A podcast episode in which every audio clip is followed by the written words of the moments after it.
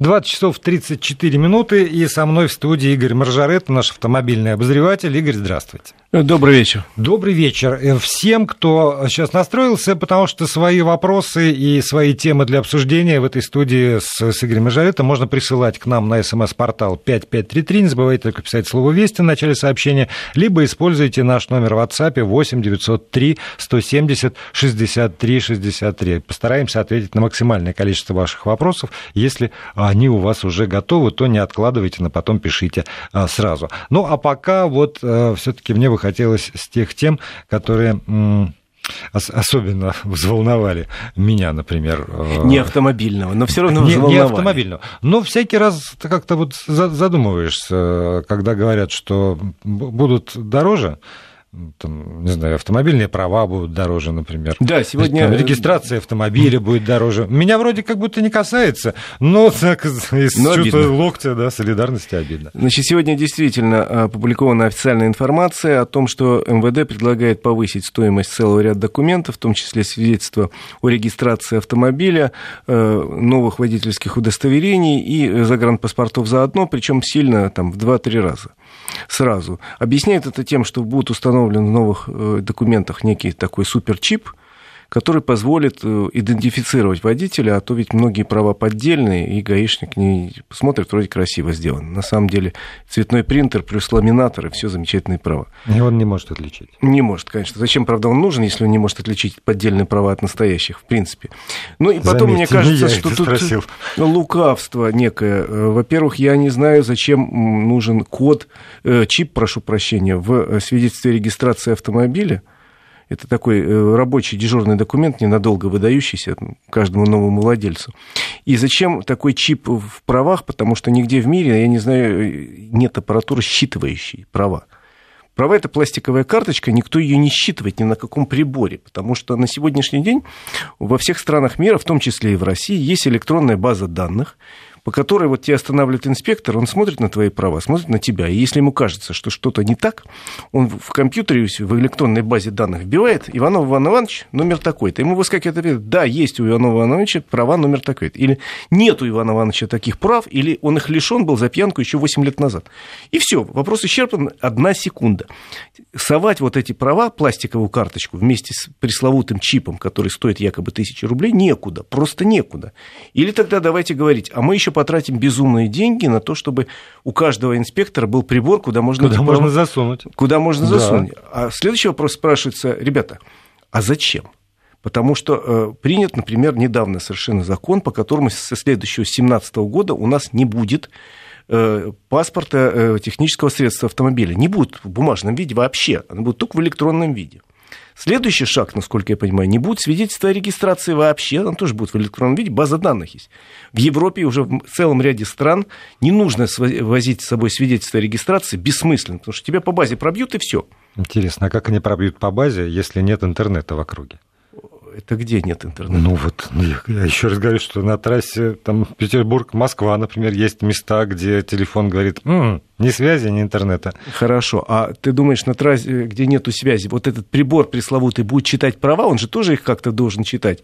А там, может быть, на зуб есть чип, если там, так, общем, тогда, значит, все правильно. Инициатива, мне кажется, э, надуманной в том смысле, что нам просто голову морочит, надо сказать честно. Деньги очень нужны мы не, не придумали официального повода повысить э, стоимость вот этой услуги, кроме как придумать некий чип, которого там в жизни не будет. В прошлый раз, между прочим, нам говорили, что чип будет в каждом автомобильном номере, но тогда называли стоимость каждого чипа там в пределах 100 рублей. А теперь говорят, вот этот чип, который якобы будет сживать права, стоит ровно в 10 раз дороже. И при том, что, еще раз говорю, никакого прибора для считывания информации нету и в ближайшее время не предвидится. Поэтому Э, в МВД должны были сказать честно, нам нужны деньги на финансирование. Мы хотим заработать, вот называется уже цифра, 32 миллиарда рублей в год. И поэтому мы вот повышаем деньги. А вы вот или смиритесь, или пытаетесь доказать через своих депутатов как-то, что мы не правы, потому что это предложение МВД должно пройти через Госдуму следующего созыва. То есть оно все равно законом должно быть оформлено? Да, изменениями в налоговый кодекс. И э, депутаты следующего созыва должны сказать, да, мы согласны, потому что мы согласны, потому что мы согласны. Или должны сказать, мы не согласны, потому что нет никакого экономического обоснования, его нету под это повышение. Я думаю, это будет логично и будет, будет честно.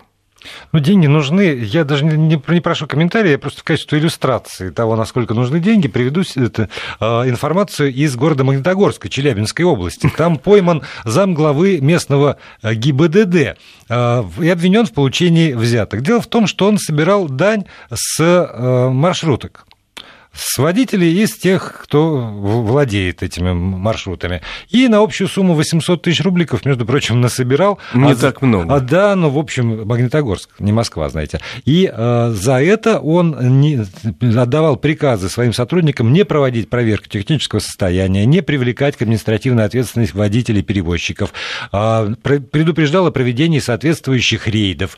Вот. И когда идет вот эта повальная отмена маршруток, то, может быть, действительно уходят какие-то Ну, из-за этого он в конечном итоге деньги. получит, я надеюсь, изрядный срок. Да, между Потому прочим... что, конечно, такие люди... Сейчас сколько же лет-то, господи? Он пока только под следствием, насколько я знаю. Да. Я ну... тоже читаю эту информацию. Нет, я все думал, что это квалификация обычно пишут до, до, там, до 10, предположим. Ну, да, допустим, до 10. Пусть получит до 10. Хорошо. Мы не кровожадные. мы, действительно, мы не кровожадные. И а, еще одна автомобильная история, тоже напрямую меня абсолютно не касается, касающиеся, но вызывающие во мне дикий хохот. Вчера мы только рассказывали про то, как э, мужика оштрафовали за то, что тень от его автомобиля пересекла там какую-то полоску на асфальте. А теперь сегодня стало известно, что оштрафовали человека за то, что блик от фар тоже как-то так расположился на мокрой дороге, что залез на какую-то вот полоску. Да, на встречную сторону. Я э, вообще про эти случаи, безусловно, слышал как и все, посмеялся. Потому что такие случаи э, иногда происходят, бывают. Э, я могу вспомнить э, еще там смешной случай несколько лет назад, когда водителю автомобиля ВАЗ-2104, знаешь, такой, был автомобиль, прислали штраф за превышение скорости, якобы он ехал со скоростью 210 км в час. А недавно тоже «Газель» обвинили в том, что она как-то слетела с космической скоростью. Я предлагал ее просто сделать лицом компании, да, потому да, что, да, ну, да. если это может, то все остальное это просто На днях взлетает. я видел э, такое же сообщение о том, что человек, у которого водитель, э, у, него увезли автомобиль, эвакуатор увез, и еще и оштрафовали, потому что камера сфотографировала номер машины, которую везет эвакуатор с нарушением скорости, и ему тоже прислали. Штраф типа ты нарушил Мало скорость, того, хотя там уже... за рулем не было, а Загребли. машина ехала на эвакуаторе. Ну, в общем, такие случаи бывают. Э, бывает причин много. Это, в первую очередь, сбой программного обеспечения, сбой, собственно, работы самой камеры, сбой на э, уровне того, когда должен проверять сотрудник ГИБДД, там же технология какая? Камера снимает нарушение, э, значит, компьютер обрабатывает, по базе вытаскивает сведения водителя, готовит вот это постановление, распечатывает, и оно попадает на стол инспектору.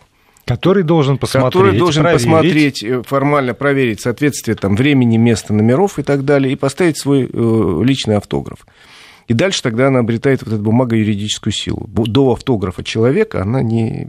А интересно, не... а вот этих вот людей, которые сидят проверяют, у них есть право э, скомкать эту бумагу, если они видят? Да, конечно. Они да? вообще обязаны, у них инструкция должна, если они видят, что номер плохо читается, если они видят, что есть сомнения, они вообще по инструкции должны трактовать э, все сомнения в пользу водителя. То есть, а. если я сомневаюсь, значит, водитель не виноват. Так написано в инструкции.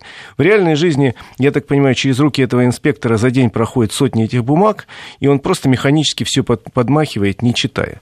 Это знаешь, как у меня э, мама работала, там преподавала в ПТУ в моем детстве, и там каждый день сдавали планы учебные который никто не читал. Старший мастер подписывал. И дети, вот эти ПТУшники, однажды вписали в план избить старшего мастера вручную. И он лично под этим поставил автограф. Дети у были вынуждены, как У нас фраза была такая в детстве, избить старшего мастера вручную.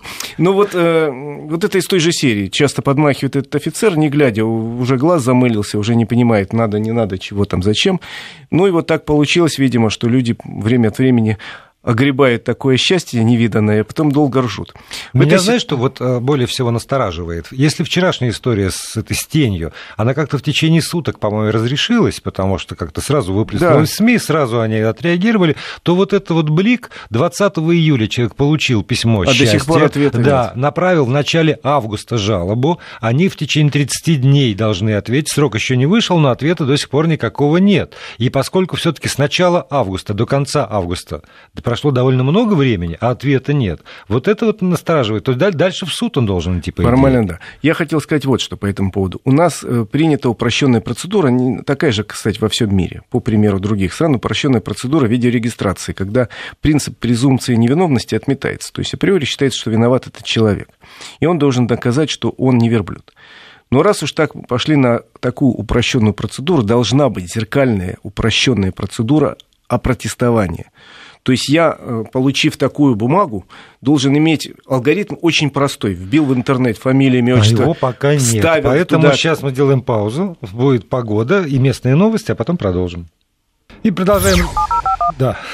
Продолжаем разговор с Игорем Маржаретто про автомобили. Напомню, если у вас есть какие-нибудь вопросы, вот пока что есть по поводу парковок, есть по поводу льгот, по поводу налогов, по поводу автомобилей своих любимых вопросов я не вижу, не стесняйтесь, пишите. Наш номер в WhatsApp 8 903 170 63 63, а в смс-портал короткий номер 5533 и слово «Вести» в начале сообщения. Но есть еще тема, которую мне бы хотелось затронуть обязательно сегодня – это парадокс. Для меня, опять же, далекого от автомобильного спорта человека, медленная езда в левом ряду оказалась опаснее превышения скорости. И вот здесь вот я понимаю, что, может быть, только если Сейчас человек, человек всем мешает. Сейчас попытаюсь объяснить. Значит, смотри, есть страна такая единственная в мире, Германия, где на некоторых федеральных трассах разрешена езда без ограничений. Как ни странно, при том, что езда без ограничений, там аварии происходят крайне мало. Более того, если эти аварии происходят, они, как правило, без человеческих жертв. Американцы сравнили со своими э, правилами, выяснили, что у них больше аварий. А потом выяснилось, что все дело в двух вещах. Во-первых, организация движения. У нас в свое время МКАД э, вокруг э, города Москвы еще 18 лет назад был дорогой смерти. Потому что это двухполосное движение, э, двухполосная дорога была без освещения, без нормальных пересечений с другими дорогами, самое главное, без разделительных барьеров. И лобовые атаки были страшные, и жертв было много. Как только поставили разделительные барьеры, жертв стало гораздо меньше. Так вот, появление разделительных барьеров сразу сокращает количество э, жертв. И на наших дорогах, где современные стоят барьеры посредине, справа, слева, освещение есть, и развязки на нескольких уровнях, даже если скорость разрешенная 130 км в час, аварий нет. У нас на трассе Москва-Санкт-Петербург на новой скоростной – Э, не было за год ни одной трассы, э, ни одной аварии с человеческими жертвами, даже с пострадавшими. То есть, если Это... несколько, несколько да? аварий, там 130 можно ехать, значит, едут 150. Не было ни одной аварии с пострадавшими, то есть были аварии мелкие, там повреждения, но ни одного человека тьфу-тьфу-тьфу не погибло. А на дорогах, где скорость разрешенная там 60, бьются со страшной силой. О чем говорит? Во-первых, технические средства разделения потоков. Это называется по-научному, это первое. Во-вторых, вот то, что сказали американцы, что здорово у немцев. У них левый ряд не для движения. Левый ряд только для обгона. И это в правилах записано, да? да? в левом ряду, если Кр- ты просто... левый имеется Да, если ты на многополосной дороге тупишь все время в левом ряду, тебя могут оштрафовать. Нечего там делать, она нужна для обгона. Чтобы обогнать. Условно говоря, четыре ряда движения в одну сторону на трассе, там, ну, условно говоря, Берлин-Гамбург. Я сейчас фонаря говорю. Правый ряд 90 км в час, следующий ряд 110, следующий 130, и вот этот левый ряд для обгона. Все, все нормально чувствуют. У нас, во-первых, мало дорог современных, и поэтому не, мало аварий. У нас мало дорог современных, к сожалению. Э, статистику я привел. На федеральных дорогах скоростных аварий меньше, чем на любых других. А во-вторых, у нас вот очень странная вещь. В правилах дорожного движения написано, что нельзя ученикам выезжать на автострады. То есть человека учат, выдают ему права, требуют сдать экзамен. Мы поговорим на следующей неделе об экзаменах, потому что меняются правила сдачи. Да, вот, сдать экзамен, но до сих время. пор в правилах дорожного движения написано, что нельзя ученику выезжать на трассу, и его не учат ездить по трассе. Более того, немцы учат своих молодых водителей очень важному навыку движения в потоке. То есть надо научиться двигаться со скоростью потока. Это самое главное. Если ты двигаешься с скоростью потока, ты э, никому не мешаешь. безопасности, да. и тебе никто не мешает. А у нас этому не учат. И выезжает человек на трассу, он считает себя вправе, если он что-то умеет играть в шашечки, обгонять всех, а перестраиваться как хочет. А если он молодой, он тупит, например, в том же потоке. Ну, я видел не молодых, они занимают вот средний ряд да. и едут с какой-то такой скоростью, что даже мне хочется Поэтому то, что нам нужно изменить в правилах дорожного движения, это запрет обучать на автотрассе э, молодых водителей и учить их и ездить на трассе, и ездить со скоростью потока. Ну, а левый ряд, это правило немецкое, наверное, если американцы считают э, нужным у себя ввести, я считаю, что в этом ничего плохого нет. Может быть, у нас на многополосных трассах вести такой же правил. Так, теперь вот перехожу к вопросам. Они есть все, да. все таки. А, Давай любые. Ну, то, что мои любимые машины практически. А, а Здра... про Патриот есть? Вот. Есть. Вот, вот Давай тоже, я про Патриот. Вот тоже. Здравствуйте, Игорь. Скажите, пожалуйста, а кто проектировал обновленный УАЗ Патриот, в частности, единый бак? Кто додумался его повесить ниже рамы? Это же внедорожник же, пишет возмущенный человек.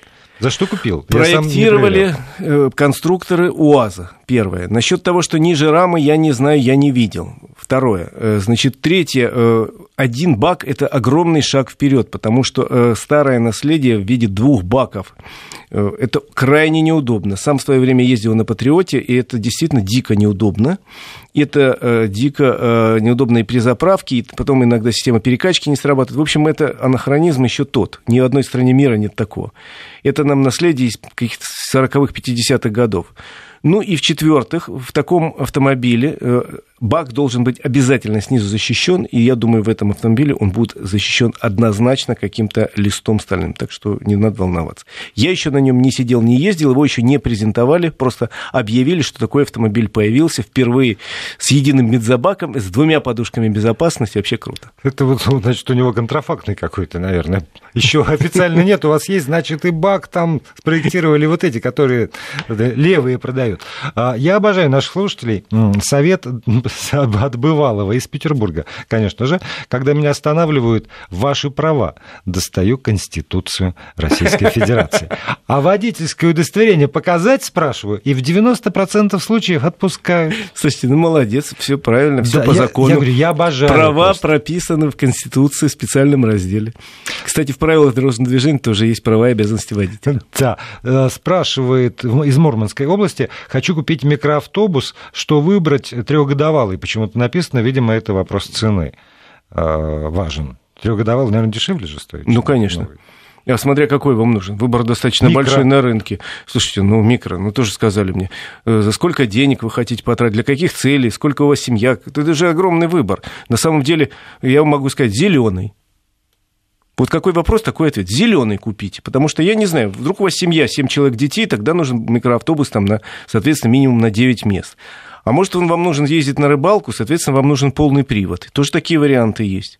А вдруг вам ездить нужно для того, чтобы возить, там, я не знаю, хлеб, вы, вы фермер, печете хлеб и привозите в город. Я думаю, что в Мурманской области, даже если он не очень на рыбалку, просто по дорогам с детьми, то полный привод не помешает. Вот если, да, если полный привод и 7, и 7 мест. Например. Есть отечественные э, варианты на базе «Газели» очень приличные. Есть варианты, если для совсем бездорожья УАЗ «Буханка» есть, вот совсем, он старый, но он проходимый очень. Есть иномарки, которые продавались в России, на Ford Transit условный, там, Renault Master, Renault Trafic, Mercedes ну, Viana. Все это зависит не, не от того, сколько у вас денег. Путать человека уже названо сколько-то. Зеленый. Да, вот еще вопрос, который, наверное, успеем за полминуты. А, Пришел штраф онлайн, оплата онлайн, пришла квитанция онлайн, а в базе ГИБДД он висит. Вот что делать человеку? Пожалуйтесь на сайт ГИБДД жалобы, почему вот я оплатил, вот пришлите ему фотокопию квитанции, я оплатил. Все, все, и Пусть снимают. И, и ждите. Ждите ответа. Я о чем и начал говорить перед перерывчиком маленьким, что, к сожалению, очень сложный и горбатый э, процесс опротестования. Надо его упрощать, делать более понятным, более технологичным. Время такое сейчас. Раз вы по-простому к нам, водителям, штраф выписываете, давайте, дайте возможность, если я прав, э, без маяты, без, потра... без потраченного просто дня, без нервов, просто да. объясните, что я был честен и в это время загорал в Крыму. Согласен. Игорь Мажаретто, спасибо.